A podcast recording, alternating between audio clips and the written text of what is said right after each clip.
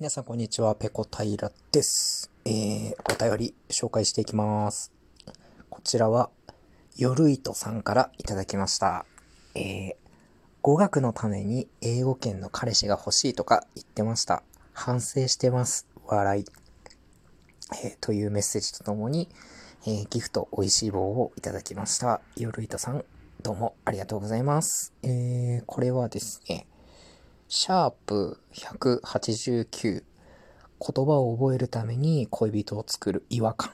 ていうエピソードについてのご感想ですね。まあ、このエピソードの中で、えー、語学、まあ、例えば英語を上達させたいので、英語圏出身の彼氏彼女を作るっていう考え方がちょっとしっくりこないと。まあ彼氏彼女って、その作ろうと思って作るんじゃなくて、好きになってできるものだと思うので、えー、語学を上達させるためのツールとして、彼氏彼女を作るっていうのは、なんかちょっと違うんじゃないかっていう、まあそういうお話でしたね。まあ、散々偉そうなことを言ったんですけど、えー、僕もですね、その語学を上達させるために海外の友達を作りたいなと思ってえー、インターナショナルバーみたいなところに出入りしてた時期がありました。すいません。えー、社会人になってからですかね。えー、まあ、当時札幌に住んでたんですけど、え、まあ、札幌のとある場所にですね、え、外国人のオーナーが、え、開いてるお店があって、で、そこにですね、日本人だけじゃなくて、えー、札幌在住の外国人、あるいは、えー、外国から旅行に来た方がよく集まるバーっていうのがあったんですよ。まあ多分札幌住んでる人だったら、あのー、名前と場所を言えば、ああ、そこねってわかると思うんですけど、まあ結構ここに通ってましたね。職場が近かったっていうこともあるんですけれども、まあ、札幌の、まあ、真ん中ぐらいにある、えー、お店だったんですけどもね。で、ここがですね、あの、他の普通の日本の居酒屋と違って、その支払い方法はですね、キャッシュオンシステムっていう、えー、注文して商品と引き換えにお金を払うと。普通日本の居酒屋だったら一番最後に、えー、注文したもののお金をまとめて払いますよね。でもそこのお店っていうのは、例えばビール1杯頼むごとにとか、料理1品頼むごとに、えー、持ってきてもらったタイミングで、えー、お金を渡して、その都度生産するっていうシステムだったんですよね。まあ、結構海外だとこういう、えー、支払い方法を取ってるところ割とあると思うんですけど、日本だとですね、僕はそういうシステムのお店に行ったのは、そのバーが初めてでしたね。うん。で、結構、えー、店員さんも英語を喋れる人が多くてですね、お店も、まあ、週末とかになると結構外国人の方が、えー、来てね、えー、ワイワイガヤガヤえやっているっていうお店だったんですけども、えー、まあ、ある日ですね、えー、スペイン語を話す3人組の男の人と隣のテーブルになって、僕、その時、独学でスペイン語を勉強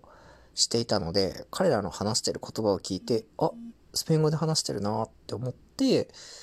ちょっと彼らにね、話しかけてみたんですよ。あれ？どっから来たの？って、こう、話しかけてみたら、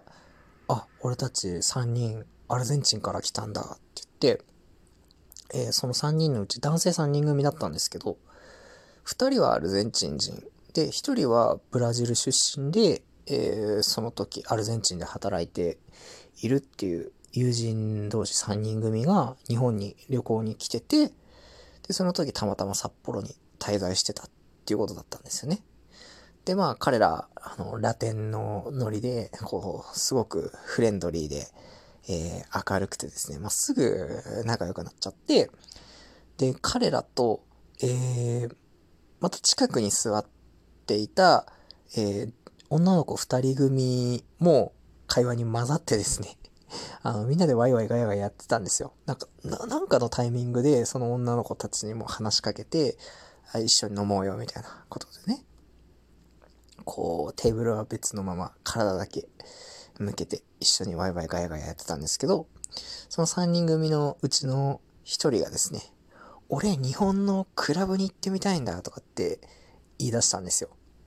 時間はその時何時ぐらいだったかな？終電前だったので、まあ多分11時、うん、過ぎとかそれぐらいだったと思うんですけど、じゃあみんなで行くかってなって、僕とそのアルゼンチンから来た3人組と女の子2人で、えー、ですね、えー、ちょっと歩いたところにあるクラブにみんなで行ったんですよ。で、入り口でお金を払ってですね、えー、中入ったら週末、確か土曜日だったと思うんですけど、まあ大音量で音楽がかかってて、まあそこでね、えー、みんなこっちテンションが上がってね、あの、踊ったり、お酒を飲んだりとかして、えー、その後、何軒か多分はしごしたんですよね。違うクラブに行ったりだとか、また違う、もっと遅くまで空いてるバーに行ったりとか、で、結局朝まで、えー、みんなで過ごしてですね、ふらふらになりながら、こう、朝日の中、それぞれ、こう、帰路に着くという、えー、そんな一日だったんですけど、まあ、非常に楽しく過ごした、えー、覚えがありますね。その、アルゼンチンから来た3人組とはですね、その後 SNS でこう繋がって、まあ今でもね、えー、お互いのポストをこう、え、見合ったりしてるんですけども、えー、そのうちの1人からですね、えしばらく経ってからメールがあって、実はあの、俺たちが出会ったバーで働いてた女の子、あの子のことが好きだから、あの、ちょっとメッセージを渡すから、メモにして渡してくれないかっていうことで頼まれたんですよ。その SNS で。ああ、わかったよって言って、で、僕がですね、彼からのメッセージを、こう、紙に書き留めて、えー、またですね、仕事帰りに、その、僕たちが出会ったバーに行ってですね、そこで働いている従業員の女性の方に、いや、実はこの間、あの、アルゼンチンから来た3人組覚えてますか？っていうことで、その日もですね、あの、僕らが出会った日も、その従業員の女性の方がいろいろ飲み物持ってきてくれたり、食べ物持ってきてくれたり対応してくれて、覚えてますか？って聞いたところ、あ、覚えてますよ、あの人たちですよね、みたいな。で、そのうちの一人が、えー、ちょっとあなたに、こう、メッセージを渡してくれっていうことで、あのー頼まれてるんで、これ渡しますって言って、で、そのメッセージには、えー、なんかこの間は、なんか、あのー、どうもありがとう的なことが書かれてあって、えー、僕の名前は、こう、何々っていうから、えー、よかったら SNS で、あのー、検索してみてね、みたいなことが書かれてあって、で、それを、えー、渡してですね、えー、まあその日、ちょっとお酒を飲んで帰ったんですけど、まあその後ね、その女性の従業員の方と、その彼がどうなったのかわかんないですけど、まあ、なんかあったんですかね。あ、なんかそんなことが、えー、ありましたね。その、僕らが出会ったインターナショナルバー、札幌のインターナショナルバーだったんですけど、なんかある日、うん、僕が札幌を離れてからですかね、あの、閉店するっていうような知らせを、えー、また別の友人から聞いてですね、で、ネットで調べてみたら確かに、あ、なんか、何月で、あの、閉めるみたいな、えー、情報が出てると。うわ残念だななんかすごいいい思い出がたくさんあった場所なのにとかって思ったんですけど、